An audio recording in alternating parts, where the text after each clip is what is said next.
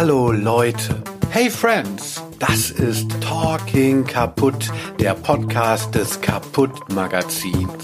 Dear listeners, welcome to Talking Kaputt, the podcast by Kaputt, your magazine for pop and insolvency. Interviews, talks And Trouble. The doors are open. Diese Folge von Talking Kaputt wird präsentiert vom Hau. Hebbel am Ufer. Kaputts Lieblingstheater in Berlin und darüber hinaus. Ein Ort für Theater, Tanz, Performance, Diskurs, Musik und bildende Kunst. This episode of Talking Kaputt is proudly presented by How, Hebbel am Ufer, Kaputt's favorite Berlin theater and beyond. The place to be for theater, dance, performance, discourse, music and visual arts. Hallo, herzlich willkommen. Ich möchte nicht zu viel spoilern, aber das hier wird ein ganz wunderbarer Podcast. Und das liegt an dem großartigen Gast, der heute dabei ist und über sein aktuelles Buch berichtet. Mein Name ist Linus Volkmann und weil ich um die Bescheidenheit jenes Gastes weiß, will ich ihn nicht allzu lange mit Superlativen quälen. Aber ein bisschen Info, ein bisschen Hype muss sein. Sorry. Also, Stefan Rehm Rozanes, gebürtiger Bayer und heutiger Berliner, ist seit den Nullerjahren Redakteur bei Musikexpress, einem der letzten verbliebenen Popmedien des Landes. Man kann ihn aber auch von seiner Radiosendung mit Simon Fronzek kennen oder von dem Podcast Never Forget, den er gemeinsam mit Fabian Södhoff über die 90er Jahre aufstellte. Letztes Jahr hat er ein viel beachtetes Buch über die Ärzte geschrieben und nun erscheint bereits ein weiteres. Er spricht darin über die Helden seiner queeren Jugend und welchen Einfluss die Band auf den Rock und Pop genommen hat. Ich freue mich auf einen Talk über Queen mit dem einzigartigen Stefan Rehm Rozanes. Herzlich willkommen, Stefan. Hallo Linus, hallo. Ja, Gut, dass man mich nicht sehen kann und wie, äh, wie, wie, wie du mich errötet hast. Habe ich alles richtig gesagt? Ich glaube schon. ne? Alles Ach, richtig. toll. Ja, oft ähm, äh, sagt man Leute an und dann kommen die schon mit so einer Krawatte raus und sagen, das ist Nee, alles man- falsch. Es ist nur das, äh, äh, man, man spricht meinen Namen Rosanes aus, also so wie Gonzales oder so, nicht Rozanes, aber das war auch alles. Rosane. Das klingt auch gleich viel besser, als wie ich mit diesem. Mit Ja, sonst, sonst denkt man doch immer so an Rotz. ja, Stefan, du hast ein Buch geschrieben über Queen und beim letzten Buch, da hat man erfahren können, dass du dir als Familienvater den Wecker auf zwei Uhr nachts gestellt hast, um vor deinem Brotjob an deinen Buchtexten zu arbeiten. War es diesmal wieder derart dramatisch oder hast du auch mal Tageslicht gesehen beim Schreiben? Ich habe sogar, äh, ich habe sogar sehr viel Tageslicht gesehen. Es war ja ein, ein, ein tierisch heißer Sommer und ich habe das Buch mehr oder weniger zu Hause geschrieben. Ich hatte mehr Zeit als bei den Ärzten. Ähm, es ist auch äh, ein, ein viel größeres Buch als bei, als bei den Ärzten. Es ein viel, also äh, größer in, in puncto Format, aber auch deutlich länger. Ähm, aber das, das, äh, das ging ganz gut nebenher. Das war nicht mehr, das war nicht mehr so stressig. Vor allem war das so wirklich angestautes, über die Ärzte habe ich ja auch schon viel geschrieben, so, ähm, aber über, über, über Queen ab, äh, abgesehen mal von der einen Rezession hier oder da noch nicht so viel. Das heißt, das war ein äh, 30-jähriges angestautes äh, Nerdtum und Fanwissen und und Leidenschaft und so und da musste man praktisch nur so einen Hahn aufdrehen. Also das ging, das ging wahnsinnig schnell, äh, was unter Umständen ähm, zum Nachteil des Buchs ist. Das mögen andere beurteilen. Aber es, ähm, es fiel mir tatsächlich sehr leicht, auch weil es mir so eine, also Ärzte liegen mir natürlich auch sehr am Herzen, aber das war halt so, Queen waren so die die erste Weichenstellung in meinem Leben, so Richtung Popkultur.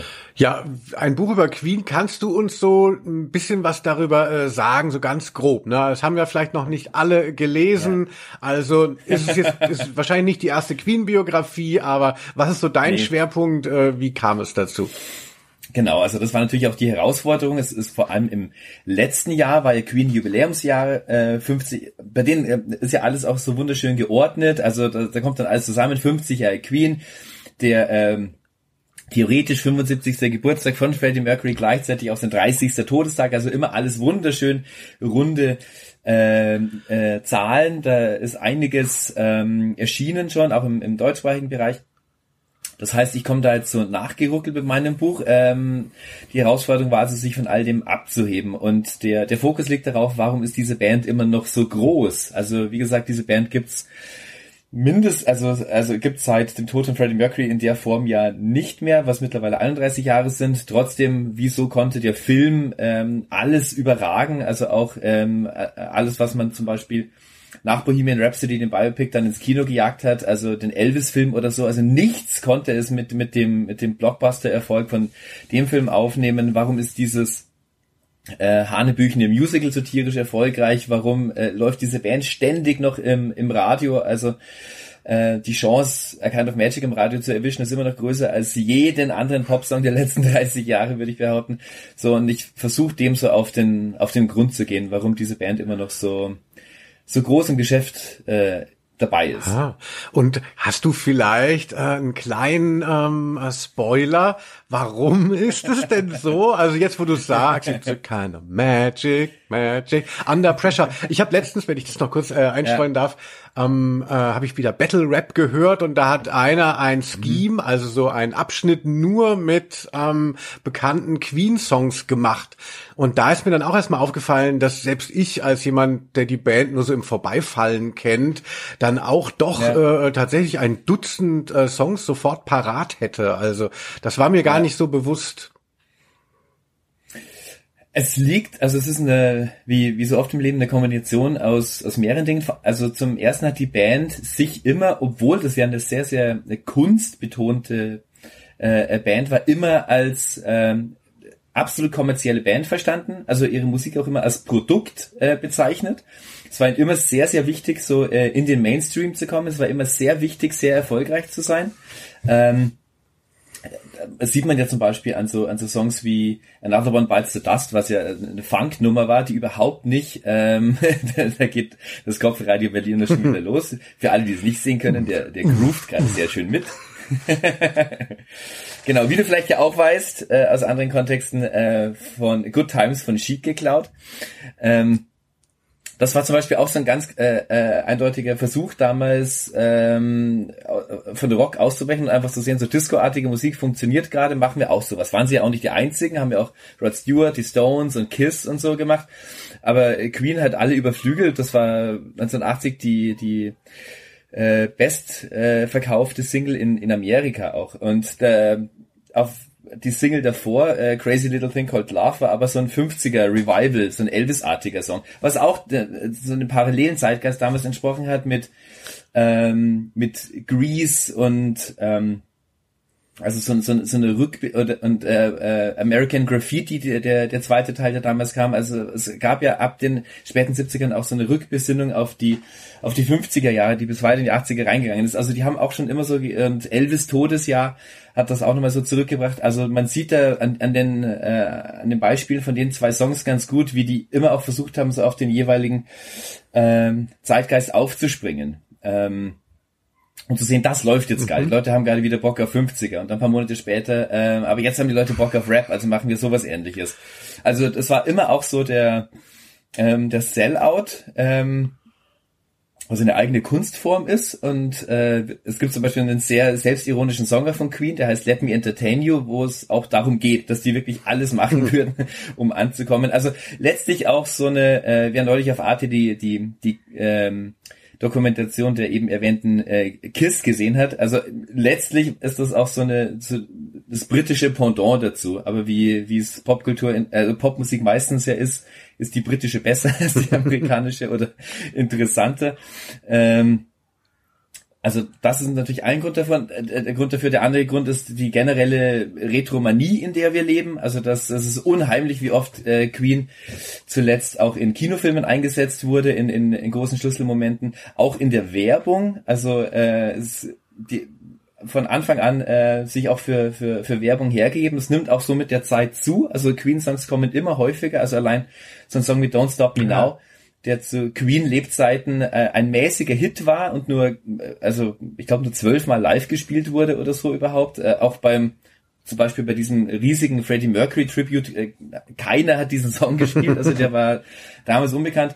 Der ist äh, in den letzten Jahren in zwölf verschiedenen Werbeclips gelaufen und so. Also weil sich Queen-Songs auch einfach sehr gut für Werbung eignen. Die sind, sind originell, die sind eingängig, ähm, sind oft sehr sloganartig, also so bleiben die natürlich auch im Gespräch. Und die haben sich auch, ähm, wie das so eine Parallele zu Kiss hat, auch, die lizenzieren ja auch alles. Es gibt äh, Queen äh, Funko Pop Figuren, es gibt Monopoly, es gibt Happy Socks von Queen, es gibt äh, Ben Cherries Eis es äh, in, in, in der Queen Geschmacksrichtung oh. so es gibt Actionfiguren es äh, es ähm, die machen das so, die machen das einfach voll mit.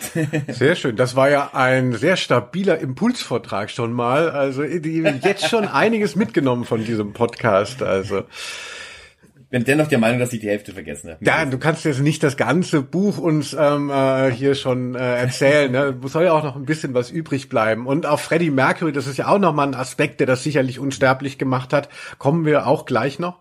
Ich äh, finde es aber, finde den Aspekt aber auch interessant, dass du sagst, dass es so eine variable Band war im Sound. Das ist nämlich auch was, ähm, äh, äh, was, was mir natürlich auch auffällt, dass sie, dass es nicht so ein Band-Sound gibt. Es gibt eine Wiedererkennbarkeit, aber es gibt halt nicht ja. so, ne, wie bei Iron Maiden, wo du halt, wo du halt weißt, ah, wenn ich darauf mal gestanden habe, dann äh, wird mir das jetzt variiert immer wieder dargeboten, sondern es war wirklich ein Überraschungseffekt.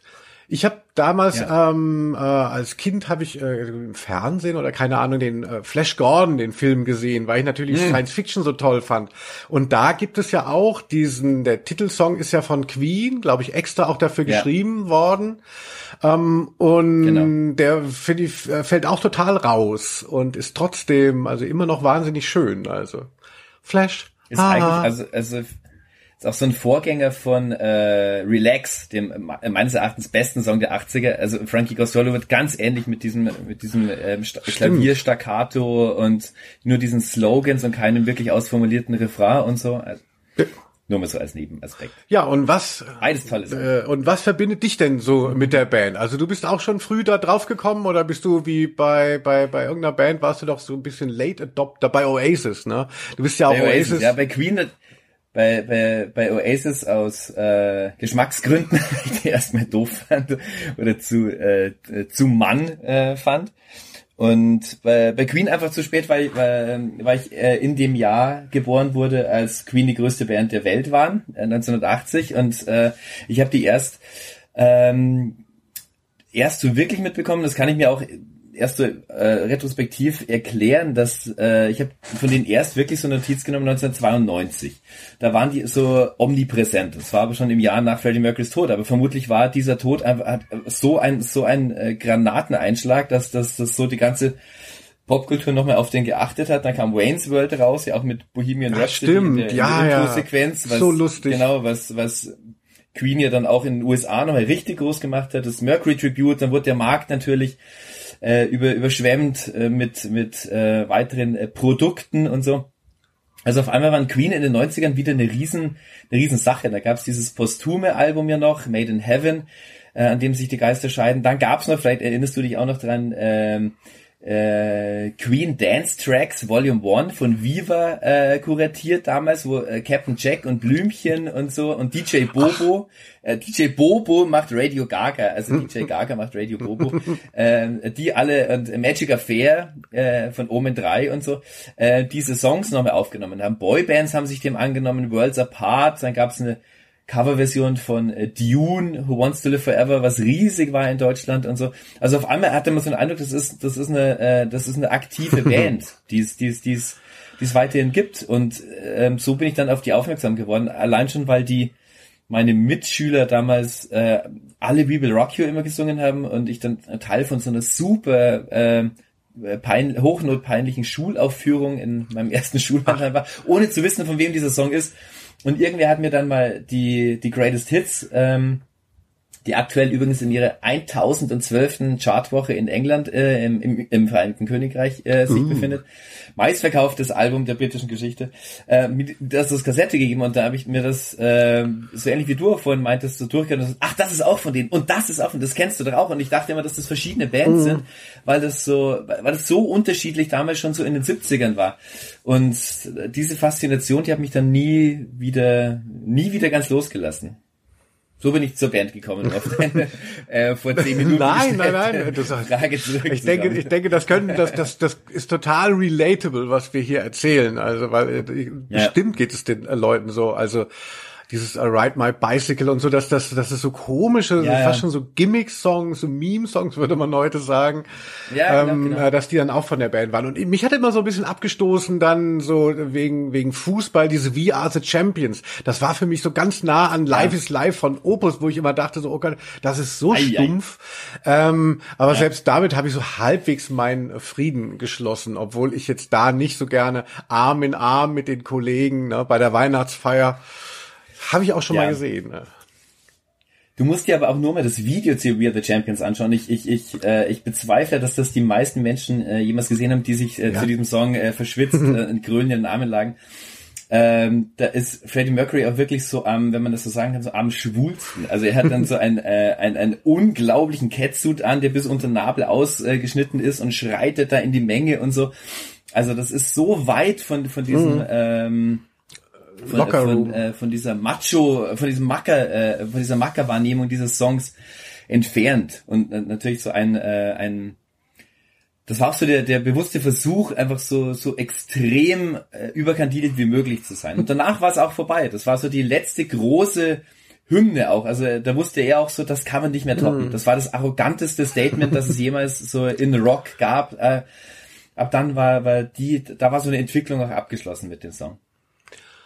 Ja, bevor wir jetzt zu Freddie Mercury nochmal selber kommen, ähm, äh, würde ich gerne nochmal auch wieder das nur so behind the scenes abgreifen, das Buch schreiben. Ja. Du hast ja jetzt mit den ja. Ärzten, hast jetzt mit Queen ja schon wieder etwas ähm, auf dem Schirm, was ein durchaus so Nerd-Followerschaft auch besitzt.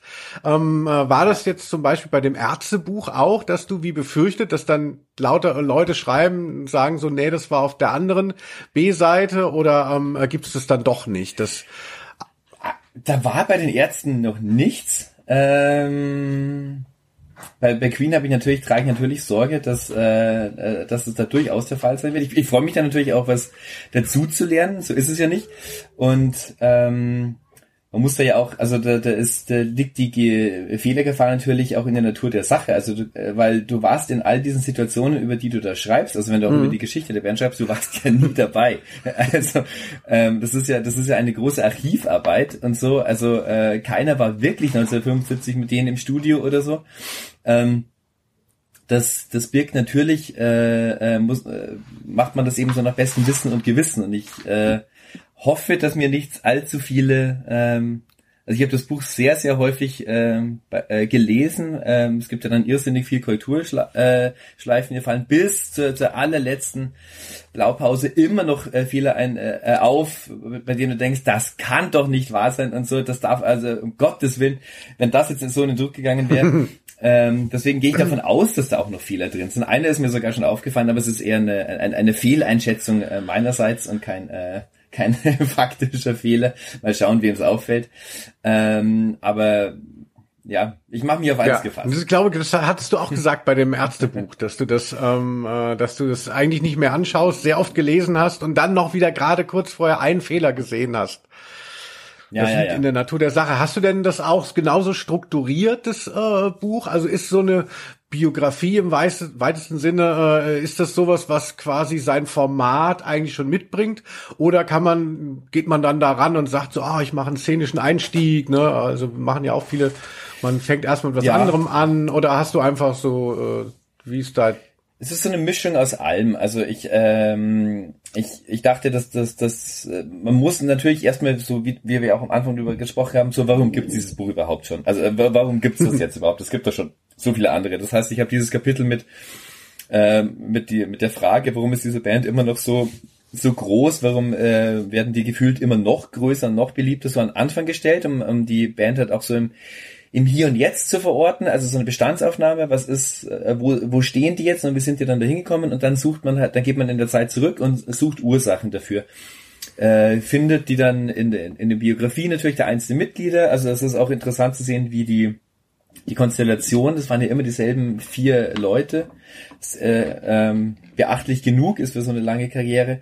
Wie haben die alle so funktioniert? Äh, wie arbeiten die zusammen? Und äh, dann gibt's natürlich auch noch die ganz klassische Bandbiografie von, von A bis Z, aber immer auch mit dem Versuch zu äh, erklären, wo hier so die Weichen schon für die Zukunft gestellt wurden. Und davor, also nach dem, das habe ich jetzt vergessen, äh, aber das wollte ich eigentlich sagen. Es gibt tatsächlich so eine Art szenischen Einstieg, dass äh, vor dem ganzen Biografien-Teil äh, ich äh, einen, einen starken Fokus auf Live lege. Also wie, wie war diese äh, Band live, weil man so eben dann auch sehr dynamischer schreiben kann und du kannst beschreiben, wie die auf der Bühne waren. Das war ja ein, obwohl ich die natürlich nie in der Form live gesehen habe, ich viel zu jung war.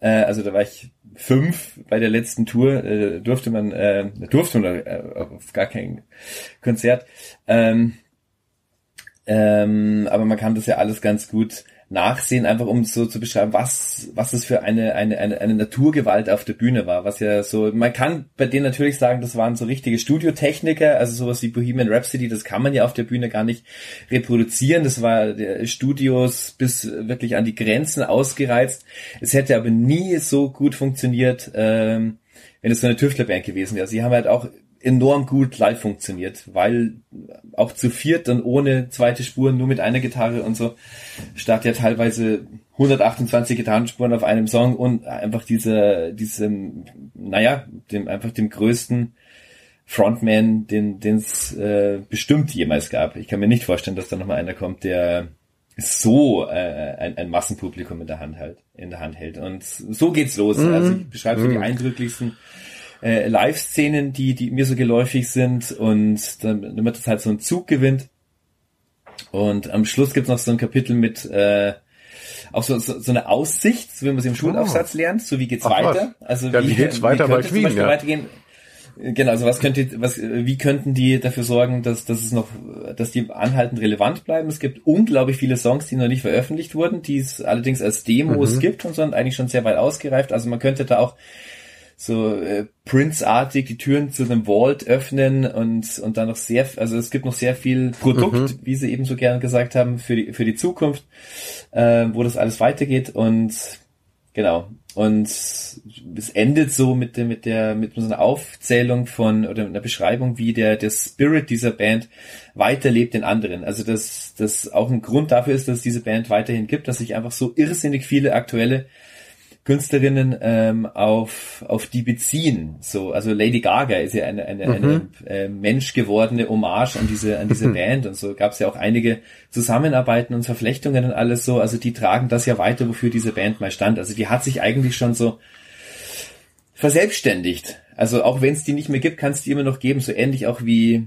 Kraftwerk, die dann irgendwann nur noch mhm. ihre äh, ihre ihre Dummies um die Welt schicken oder oder aber ihre ihre Hologramme oder so. Also die wenn du, wenn, wenn die Band weiterhin Bestand haben kann, ohne Freddie Mercury, mm. ähm, dann, dann, dann benötigt es auch nicht die anderen drei äh, Mitglieder. Also das hat sich von, von den Menschen, daran äh, beteiligten Menschen schon längst entkoppelt und kann deswegen für immer weitergehen. Ach. Who wants to live forever anyway? Ach, das ist schon richtig metaphysisch, was du uns hier präsentierst. Wenn ich jetzt den Podcast hören würde, würde ich sagen so, oh nein, oh nein, oh nein, hoffentlich wird da nochmal nachgefragt. Ähm, mhm. äh, es gibt tatsächlich ganz viele unveröffentlichte äh, Queen-Songs, kann man sich ja gar nicht ja. vorstellen. Ich habe jetzt gehört, dass wieder eine neue Beatles-Anthologie ähm, äh, äh oder Version von Revolver rauskommt, aber das natürlich, genau. dass natürlich keine neuen Songs mehr aufzutreiben wären, weil die schon alle in den letzten Jahrzehnten rausgehauen wurden. Ja, eine gibt's ja noch von den Beatles. Es gibt ja noch dieses Carnival of Light, diese äh, äh angeblich 20-minütige Collage. Die, die halten die ja auch noch Ach zurück. So. Die wird auch irgendwann veröffentlicht werden. Es gibt ja immer so ein, so wie der Let It Be, also dieser Get Back, dieser Get Back mhm. Film, der dann erst letztes Jahr kam, den hätte man ja auch irgendwann in den letzten 50 Jahren veröffentlichen äh, können. Die, die haben schon noch auch einiges im Köcher, die Beatles, was, was da noch geht. Aber bei Queen ist es viel, viel mehr. Ähm, die waren ja auch zum Schluss hin vor allem noch irrsinnig produktiv. Ja, das habe ich auch also gehört. Also, das, das war, als seine letale Krankheit schon äh, im Raum stand, dann hat man ja genau. extra dann versucht, nochmal, was können wir noch machen. Äh, ne? Genau. Das war auch sein, sein, ähm, also soweit ich ja, weiß, ja. ich kannte ihn ja leider nicht persönlich, ähm, sein, sein, sein, sein, auch so, so eine Ablenkungsstrategie. Mhm. Also dann, so, solange du im Studio bist und mit deinen Kumpels da bist und das machst, was die Welt bekannt gemacht hat, äh, denkst du halt auch nicht drüber nach, dass äh, wie schlecht es dir eigentlich geht oder wie, wie, wie endlich das alles ist. Also sie waren hochproduktiv zum Ende hin. Und da ist noch einiges unveröffentlicht. Da kommt jetzt äh, äh, im Herbst, für den Herbst ist das äh, angekündigt, äh, noch äh, eine Wiederveröffentlichung vom vorletzten regulären Queen-Album. Das sind erstaunlich viele unveröffentlichte Songs schon drauf, irgendwie als Demos oder neu aufpoliert oder so. Aber da gibt's noch viel mehr. Also man könnte bestimmt sowas wie diese 90er Beatles Anthologies machen mit äh, mit Demos und Songs, die man wirklich so noch nicht kannte und viele von davon, die gibt's natürlich alles so im Internet, man kann sich das mhm. alles auf YouTube äh, reinziehen. Da ist äh, also bekäme man bestimmt ein äh, sehr ordentliches Album auch zusammen. Hört, hört hier also. Das habe ich noch nicht gewusst. Äh, ist, äh, gibt es irgendwas bei der Recherche des Buches? Du hast ja nicht nur, ja. du hast ja gesagt, es wurde so ein Hahn bei dir aufgedreht, aber du hast ja sicherlich auch viel recherchiert, bis in die Bibliotheken. Ja. Äh, was, äh, was hast du denn gelernt beim Schreiben bei Queen, was du vorher noch nicht wusstest? Ich glaube, das Eindringlichste, also wie gesagt, das ist ja wirklich so 30 Jahre Recherche, da kommt immer wieder was Neues dazu. Was mir am wichtigsten war, äh, war, ich habe ja mit Brian May und Roger Taylor, also den zwei äh, übrigen Originalmitgliedern, die noch in der Band sind, gesprochen. Und ich glaube, die Begegnung mit denen, so die, die konnte ich mir natürlich nicht anlesen. Das war also das, das ähm, beeindruckendste. Also, also vor allem Brian May, den ich äh, schon immer sehr, sehr, sehr geschätzt habe, auch als, als, als Mensch und so, wie wie ich dachte mir, aber der, der, der so gut kann keiner sein. Das ist bestimmt so, das ist so eine so eine Fassade oder so. Aber ich habe dann wirklich länger mit dem gesprochen und war wirklich der, äh, so hatte den Eindruck, dass es das ist ein super Typ, also ein sehr sehr äh, äh, bedachter, besonnener Mensch, der ähm, äh, stark depressiv ist, so, also das, das habe ich ihm bisher auch nie irgendwie so ganz abgenommen. Was heißt abgenommen? Das kann man jetzt noch nicht sagen, aber ähm, das wird, das schien immer mal so durch und so, und es ist trotzdem ja schwer vorstellbar, wenn äh, jemand, der äh, von Massen irgendwie so äh, bewundert wird und so und sich ja auch ständig äh, präsentiert und so, also also äh, Brian May ist ja, ist ja auf Social Media ungefähr so aktiv wie du. Also man kann den ja, wenn man sich für den interessiert, ständig ähm, äh, Updates von dem bekommen und, und, und den erleben. Also, wo so, denn? Das, auf das, TikTok oder Facebook oder wo gar nicht? Wo, wo gehen wir hin? Äh, Instagram ist der. Instagram, Instagram ist, ist Brian May ist sehr gut. Notiert. Also und, und einen eigenen YouTube-Kanal, der passiert jeden Tag eigentlich oh. was. Und also der ist der wirklich, der ist 75, also der ist der, ähm, das ist eine glorreiche äh, Zukunft vor dir, Linus. und aber einfach so jemanden da mal wirklich so zu erleben und zu sehen, dass das ein Mensch ist, der zweifelt, der, der, der, der ähm, sich nicht so wichtig vorkommt. Also der, also der im Kontrast steht zu dieser ähm, Bewunderung, die ihm, die ihm widerfährt und das alles äh, bis, äh, bis ins Letzte hinterfragt und immer äh, so selbst Jesus am Kreuz hat ja gezweifelt bis zum Schluss. Also auch so so jemand, äh, der der äh, sich wirklich mhm. nicht äh, dem dem allen nicht so traut und äh, sich sich sehr in Frage stellt. Das das fand ich wirklich so beeindruckend, den so also das war mir neu. So so so der ist der ist wirklich so und das ist tiefgründiger, als ich mir jemals hätte vorstellen können.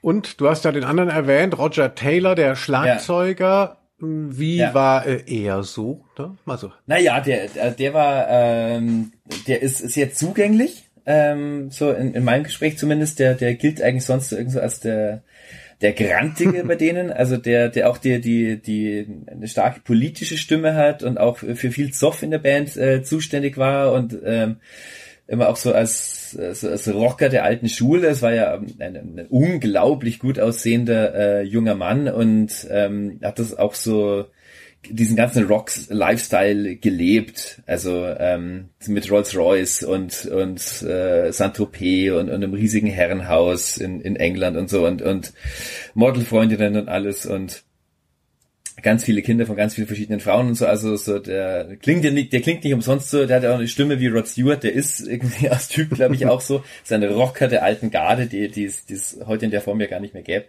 Und äh, also habe ich mir schon so ein ähm, so ein Haudegen erwartet, aber der war, der war wirklich ganz, ganz sanft und, und auch äh, erstaunlich äh, unsicher. Der wiederum, und das ist so interessant in dieser Band, vielleicht liegen mir die deswegen auch so, also du hast ja äh, meine Bescheidenheit am Anfang angesprochen, ähm, die ja auch dich prägt, wenn du ehrlich bist. Und ähm, die, die, dieser, selbst dieser Roger Taylor meint, dass er sich jetzt bei so Live-Auftritten auch immer gern hinter Brian May versteckt weil der, der hat natürlich auch, der ist viel größer und der hat diese tolle Wuschelmähne, hinter dem kann man sich wie hinter einem Baum verstecken, aber auch so, dass ihm das gar nicht so recht ist. Und selbst dieser Brian Mayer, ein hm.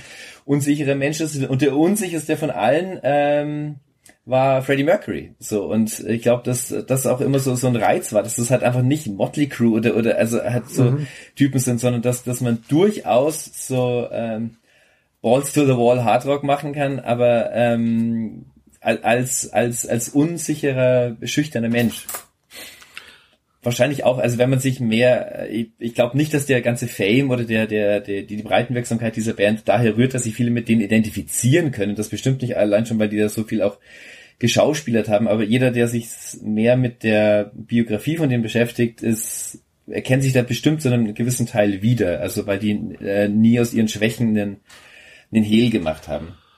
Ja. Wobei Schüchternheit keine Schwäche ist. Genau, lasst euch das von uns gesagt sein. Ne? Ganz genau. verschüchtert hier. Ja, und äh, sehr wichtiger Aspekt ist natürlich die Frage, welche Rolle spielen Queen für die Queer-Community oder ganz basal mhm. formuliert äh, für die Schwulenbewegung in den 80ern? Das ist eine interessante Frage, weil ähm, es da auch mehrere Meinungen dazu gibt. Also Freddie Mercury wurde ja ähm, zeitlebens und vor allem auch nach seinem Tod sehr angegriffen, sich nie geoutet zu haben. Also man vermutet ja nur, was seine Sexualität irgendwie war. Also ist aller Wahrscheinlichkeit bisexuell mit einer vermutlich äh, stärker ausgeprägten homosexuellen Seite. Man weiß es aber nicht so ganz. Es ist auch unerheblich. Ähm, auch dass, dass er AIDS krank war, hat er bis ähm, äh, bis zum Vorabend seines Todes unter, unter Verschluss gehalten. Also da wurde ganz schön angegangen, so er hätte doch irgend so ein Sprachrohr sein können, er hätte uns, er hätte ein äh, er hätte für soziale Akzeptanz ähm, dieser fürchterlichen Krankheit und diese Sexualität, äh, die alles andere fürchterlich ist, ähm, richten können und hat das hat diese, diese Chance nicht, nicht wahrgenommen. Also hat er viel Kritik eingesteckt. Äh, ich bin der Meinung, dass sie, das war immer eine, eine dezidiert apolitische Band, also die sich nie äh, politisch hat irgendwie vereinnahmen lassen, äh, immer auch äh, sehr, sehr integer sein wollte, also nie vor, nie für irgendeine Agenda stehen wollen und ähm, der deswegen, der, der, der wollte das halt auch einfach nicht. Also der, der, das ist ja auch irgendwie, nach wie vor, das ist ja auch sein, sein Intimleben, sein Privatleben, das, das, das muss er gar nicht großartig analysieren. Aber dadurch, äh, dadurch, wie der sich dargestellt hat, so hat der, glaube ich, äh, durch das reine Sein, also ich glaube, man, man hätte das gar nicht aussprechen müssen, was dir allein schon für die, äh, Akzeptanz oder, oder die, die, die Gewöhnung äh, an, an, an so eine Figur, die so schillernd und so äh, gleichzeitig effeminiert, aber auch ultra macho äh, im nächsten Moment irgendwie auftritt. Also ein, ein, eine Person, die zwischen den Gender-Stereotypen ähm, hin und her meandert und, und alles äh, von einem Song zum anderen alles irgendwie sein kann und einfach auch sozusagen anything goes und man muss sich überhaupt nicht festlegen. Ich muss mich überhaupt nicht hinstellen und sagen, jawohl, ich bin ein schwuler Mann und das ist super oder, oder ich bin's nicht oder also einfach nur halt so zu zeigen, ich, das ist alles, was, das, was man machen kann und ähm, ich glaube, das war indirekt die große politische und also wenn es eine Message bei Queen gab, war einfach es letztlich nicht so weit äh, entfernt von von dem äh, Punk-Ethos. Die Punks sind ja angetreten, um so Bands wie Queen zu bekämpfen, aber ich glaube, dass die sich im Kern mit dieser ähm, mach dein eigenes Ding oder sei wer du mhm. bist, also diese ganz, ganz ban banalen, aber dann letztlich ja doch sehr komplexen äh, ähm, Umsetzung, äh, äh die, die, diese These sehr, sehr, sehr ähnlich waren. Und wer, wer das so zur Schau stellt, also ähm, der hat dann, glaube ich, doch sehr viel für, äh, für die Queer Community getan.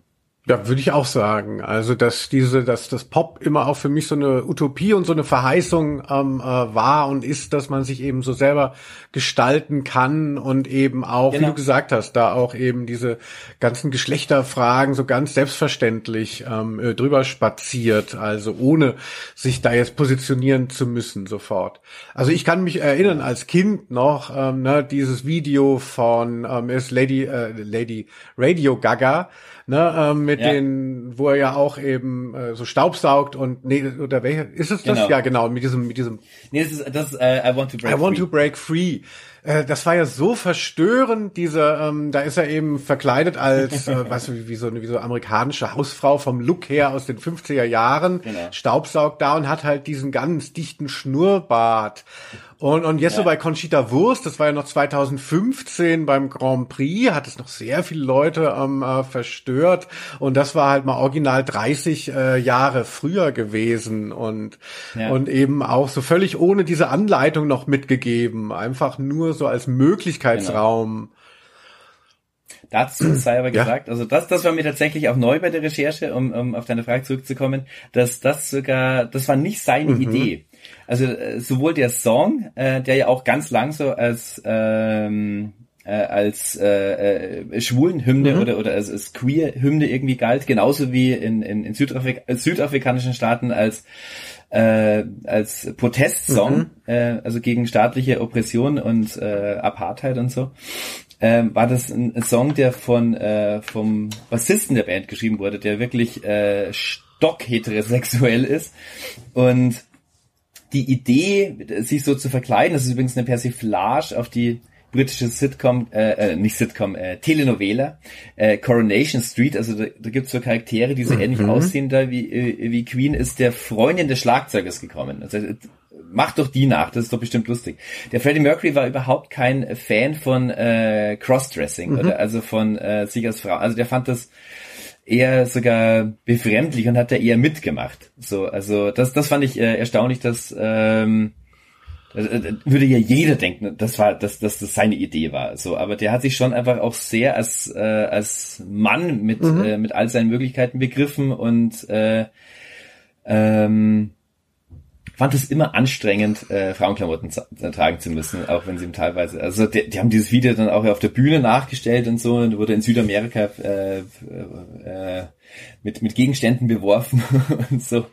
Ähm, also das war gar nicht unbedingt so ah. sein Ding. Aber klar, dieses, dieses, dieses Statement, natürlich hat er es irgendwie gemacht. Und es hat auch ähm, damals die, die Band, die in den USA bis dahin riesig waren, gebrochen. Also da haben sich, MTV hat das Video boykottiert, hat es nicht gezeigt, ähm, kam auch nicht mehr im Radio und so. Und dann war die Band auch in den USA vorbei. Also, weil, weil das jetzt zu ähm, äh, Crossdressing war schon. Genau, also das hat den Brüdern Amerika damals mhm. nicht gepasst. Da war man auf der einen Seite, das finde ich auch so so paradox, dass man irgendwie so Bands wie äh, Bon Jovi oder so, die im Make-up und das ganze Hair Metal und so und in Spandex-Hosen und so äh, also wenn man das so sagen will, ja auch sehr weiblich gegeben haben. Also tatsächlich ja auch irgendwie in, in vermut, also eher mit Frauen assoziierten Klamotten irgendwie waren. Das fand man ganz toll, äh, weil da wenigstens ganz klar war, dass die ja straight sind und so. Aber wenn dann jemand sich so hinstellt, das ging überhaupt nicht. Mhm. Ähm, äh, also gleichzeitig aber auch bon, äh, Boy George war ja auch riesig in den mhm. USA. Also äh, und, und der hatte ja auch äh, also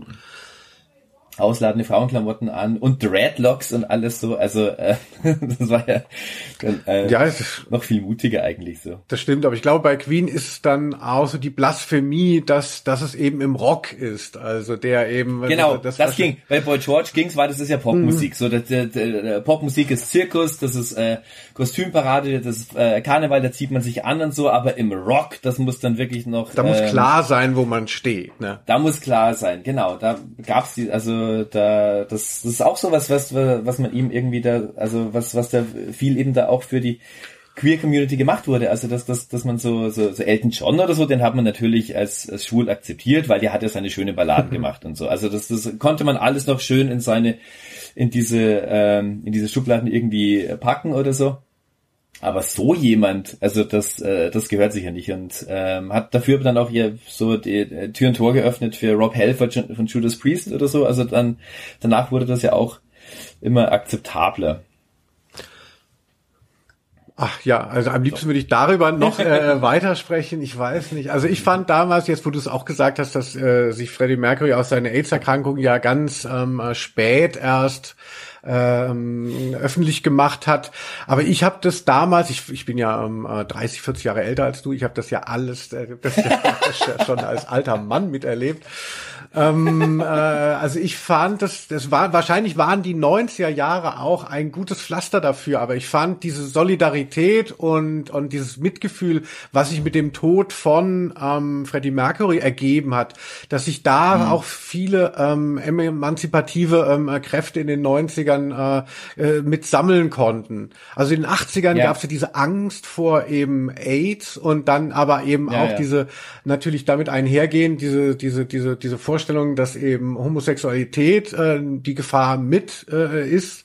Und in den 90ern war man dann äh, so weit und Anfang der 90er, als er verstorben ist, hat man dann einfach da, da kam plötzlich diese Empathie dann auf, wo halt klar war, nee, das können wir jetzt doch zusammen schaffen und wir müssen nicht äh, glauben, ja. dass das hier irgendwie nur eine Sache ist von einer bestimmten Gruppe. Aber gut, das ist ja natürlich nicht so getimt gewesen. Aber äh, so habe ich das damals so verstanden, dass das damals dann viel aufgebrochen wurde an Emotionen. Hm. Ja, bestimmt, bestimmt, bestimmt.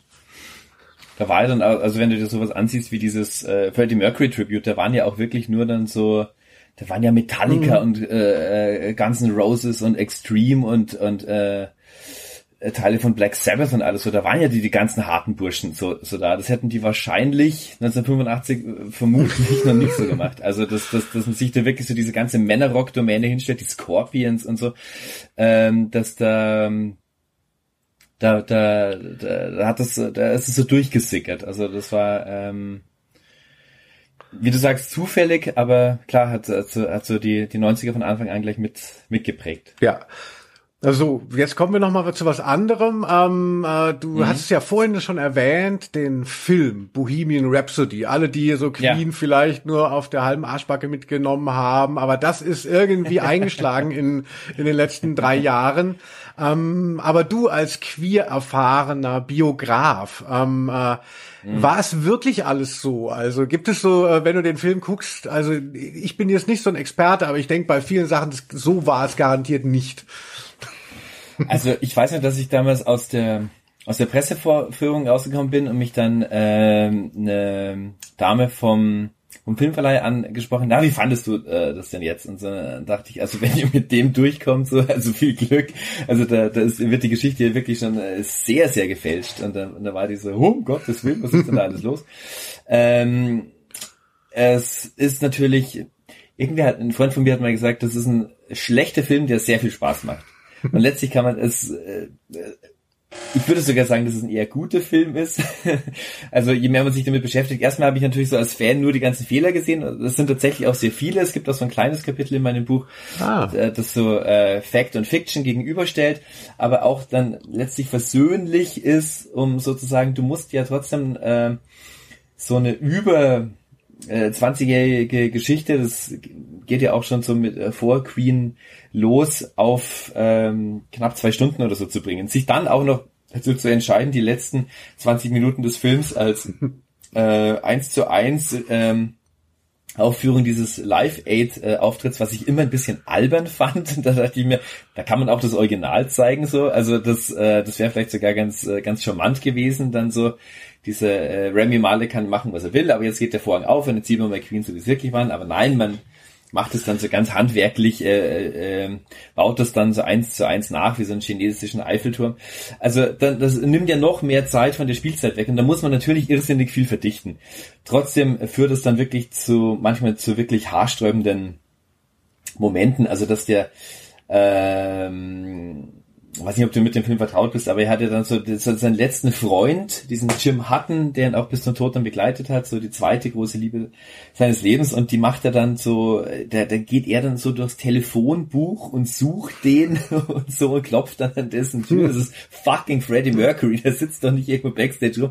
Der hat doch seine Leute, die den Typen finden und dann ist er außerdem noch zu Hause und lässt sich dann sofort von dem äh, äh, zu sich nach Hause einladen, zu sein äh, strenggläubigen gläubigen äh, zoroastrischen Eltern und dann sitzt er da bei Kaffee und Kuchen und dann wird ihm, glaube ich, noch mehr ein Stück Kuchen angeboten und dann heißt, nein, nein, Jim und äh, ich müssen jetzt gehen, äh, Wembley wartet und dann fahren die zu Live Aid. So, genau. Ja, also bei allem Verständnis, äh, dass du so einen Film irgendwie verdichten musst, aber dass das alles an einem Tag passiert ist, also selbst ein Tag im Leben von Freddie Mercury war wahrscheinlich nicht so irre. Ähm, das hat sich auch nicht so, so, so zugetragen was man so weiß und es äh, gibt ein paar so Schnitze, also ähm, die einfach nicht die nicht stimmen, äh, die, die, äh, manche verstehe ich oder die kann, kann ich nachvollziehen, wenn man so möglichst viel einfach in den Film reinpacken will. Andere finde ich äh, unnötig. Ich finde es vor allem komisch, dass die äh, Brian May und Roger Taylor ja sehr, sehr äh, an diesem Film beteiligt waren und dass sie dann nicht irgendwann gesagt haben, aber das, also jeder kann nachschauen, wann We Will Rock You geschrieben wurde und äh, der wird da ins Jahr 1980 verlegt, während es aber 77 waren so. Also das sind so wirklich eklatante Fehler. Ähm, auch dass, dass, dass, dass er sein, sein Kollegen dann schon von seiner AIDS-Erkrankung erzählt hat vor diesem legendären Live-F-Auftritt, das stimmt auch nicht. Also da ist es nicht so ganz nachvollziehbar, warum man das jetzt auch jetzt noch unbedingt da reinpressen muss. Wahrscheinlich um diese Band so als Familie darzustellen, die immer über alles redet und so und ja, und es gab dann ja auch so Vorwürfe, so dass das alles so ein Straight-Washing war, also dass, ähm, dass, äh, dass seine äh, wilden Münchner Jahre, die, die er da, der eine Zeit in New York gelebt und dann in München und äh, da war der sehr aktiv in der schwulen Szene und so, dass das so als sein Untergang dargestellt wird und seine eigentliche Liebe, aber äh, ein, eine heteronormative war zu seiner Jugendfreundin und alles so und wäre da nur nicht äh, irgendwie auf die dunkle Seite der Macht rüber und alles so. Da, also das, das war so eine Kritik, die ich auch nicht so ganz teile. Also war zum Beispiel in München auch mit Barbara Valentin, also der der der, der Fassbinder-Muse so zusammen. Die kommen im Film überhaupt nicht vor. Also mhm. wenn man wenn man das wichtig gefunden hätte, seine Beziehungen zu Frauen weiterhin ähm, hervorzukehren, hätte man das da auch machen können. Also ja, also es ist wahrscheinlich einfach eine, eine schöne Möglichkeit, um da mal so ein bisschen in die Faszination reinzuschnuppern. Aber weil jetzt der Film so larger sein Live geworden ist, äh, ist natürlich so ein ja. bisschen gruselig, dass auch die Fakten ähm, äh, quasi ähm, ja. äh, dann quasi faktischer sind als die echten plötzlich aus diesem Film.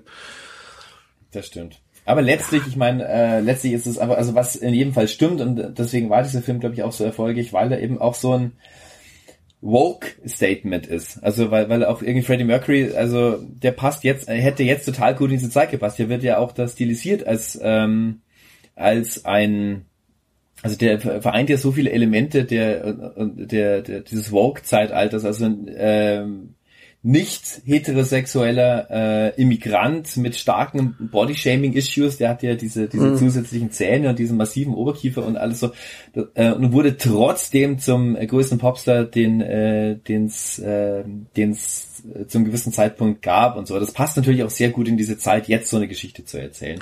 Und die stimmt wenigstens. Ja, und die können wir alle in deinem Buch nachlesen. The Show Must Go das, On. Ja. Das habe ich gar nicht gesagt gehabt. Ne? Um, äh, ähm, äh, ja, also so heißt das Buch. Ja, ich habe noch zwei Fragen an dich, Stefan. Bitte. Und zwar ja. ganz einfache, ähm, ganz einfach. Was sind deine ähm, drei Lieblingslieder von Queen? Ne? Also typische, oh, typisch wow. als welche in der Radioredaktion. Ne? Äh, aber ähm, äh, äh, ist trotzdem gut. Es, es ist natürlich gut, pass auf. Ähm, das habe ich mir sogar schon mal überlegt. Also Nummer eins ist, oder soll ich Nummer drei? Ja, ja, fange, klar. Man muss äh, journalistisch denken und, und, und Spannung aufbauen. Ich glaube, Nummer drei ist Innuendo. Das war der, die Lead-Single aus dem letzten Queen-Album. Ein äh, über sechsminütiger Wahnsinn, der ähm, äh, also ein unglaublich ähm, düsterer Song ist, also der der ganz bestimmt keine keine Pop-Lead-Single ähm, ist und aber also ein letztes großes künstlerisches Statement dieser Band, also die in den 80ern ja einfach sehr für Radio Gaga und eben mm. Kind of Magic und so so für so Pop-Hits bekannt waren, dann mit so einem Monolithen äh, so zu kommen, der auch sich Bohemian Rhapsody-artig ständig wandelt und auch eher so diesen seinen bevorstehenden Tod auch so irgendwie so, den so herausfordert und so Reveal Your Mask und so, also da der, das, er stellt sich seine letzten Herausforderungen. So, das finde ich einen ganz, ganz starken Song. Zwei bin ich mir nie so ganz äh, sicher. Ich sag einfach mal Don't Stop Me Now, weil es einfach so, so der eine Hedonismus-Hymne ist und einfach einen unglaublichen Zug hat, weil du den auf jeder Party auflegen kannst. Und Nummer eins ist Seven Seas of Rye. Äh, das kennt man nicht unbedingt. Das war ein, das war so der erste Hit. Das war so der erste Top Ten Hit, der glaube ich keine drei Minuten lang ist und da aber schon eigentlich auch so die Blaupause für viele spätere ist. Also unglaublich äh, changiert zwischen den Stilen und ganz viele Teile hat und so ähm, sowas ähnliches wie so so See Emily Play von Pink Floyd oder so, so ein, äh, ein konziser Popsong, der, wenn man genau hinschaut, aber aus unglaublich vielen äh, Teilen besteht und aber eben Pop ist, also halt eben nie verkopft ist und nie ähm, nie Prog Rock ist oder so, sondern einfach unfassbar mhm. eingängig ist. Ich glaube, das ist das ist mein Lieblings. Ja, man weiß immer nicht, ob man bei Podcasts Musik einspielen darf. Du weißt es selber als äh, ja, Redakteur. Da kannst du es kurz mal ansingen. Ähm, äh, Nein, das kann ich. Ich kann vor allem nicht singen, was Freddie Mercury jemals äh, gesungen hätte. Seven Rise. Den Gefallen würde ich dir gerne tun. Aber ich bin, ich bin A, ein miserabler Sänger und selbst äh, selbst wenn ich der beste Sänger der Welt wäre, hätte ich, glaube ich, immer noch Angst davor, was zu imitieren, was schon bei Freddie Mercury gemacht hat. Na gut. Ja, dann ähm, äh, spielt es in eurem Kopf nach oder hört es euch auf YouTube an, wie ich es machen muss. Also. Aber dafür spreche ich ja hier auch mit einem Experten. Ne? Wenn du jetzt gesagt hättest, ähm, äh, we are the champions, dann äh, hätte ja keiner was gelernt. Ist auch ein guter Ja, selbstverständlich. So, dann die letzte Frage. Stefan, du hast ja jetzt in sehr ja. kurzer Zeit zwei Biografie, Biografien auf den Markt geworfen. Aber man muss kein ja. Zahlenmystiker äh, sein, dass man sagt, so, ah, zwei ist nicht so eine gute Zahl. Wenn du jetzt noch eine dritte machen müsstest, könntest, dürftest, wer wäre mhm. dein drittes Buch? Nach Die Ärzte und nach Queen. Linus Volkmann. Ja, Anwesende ausgeschlossen, wollte ich noch sagen. ähm, ich muss gar nicht mehr unbedingt jetzt unbedingt ein Buch schreiben. Hm. Also ähm, das ist auch alles sehr, sehr, sehr, sehr kräftezehrend. Ich, ich, ich könnte natürlich. Da wenn jetzt, ne, wenn Frage, jetzt deine Familie wäre entführt und jetzt würde dein Kiwi sagen, ähm, äh, du musst uns ein Buch schreiben, welches? Also was jetzt natürlich gerade wahnsinnig gut in die Zeit passen würde, was ich auch sehr gerne machen würde, weil das meine Lieblingskünstlerin, das wäre ein Buch über Kate Bush. Ah.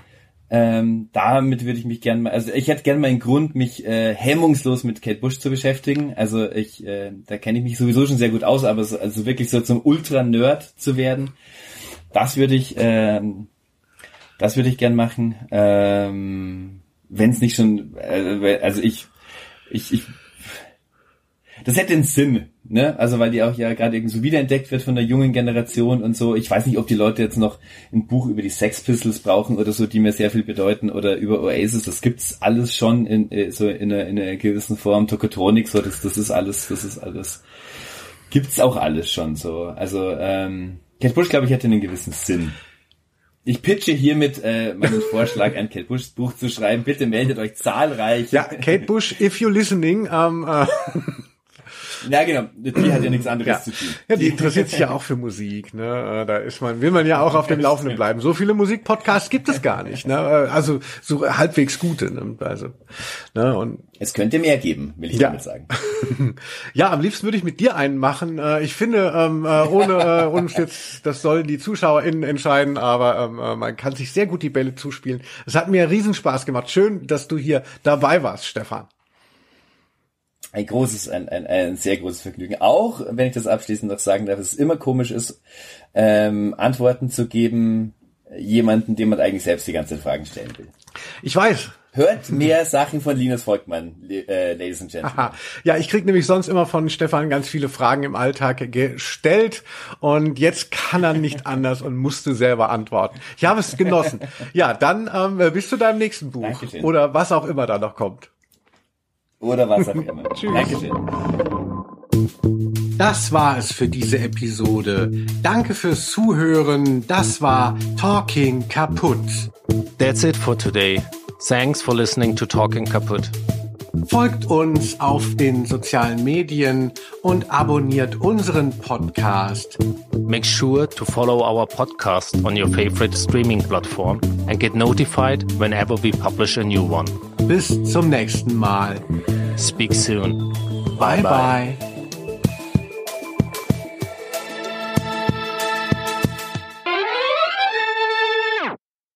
Diese Folge von Talking Kaputt wurde präsentiert vom Hau, Hebbel am Ufer. Kaputts Lieblingstheater in Berlin und darüber hinaus. Ein Ort für Theater, Tanz, Performance, Diskurs, Musik und bildende Kunst. This episode of Talking Kaputt was proudly presented by Hau, Hebbel am Ufer, Kaputt's favorite Berlin theater and beyond. the place to be for theater, dance, performance, discourse, music, and visual arts.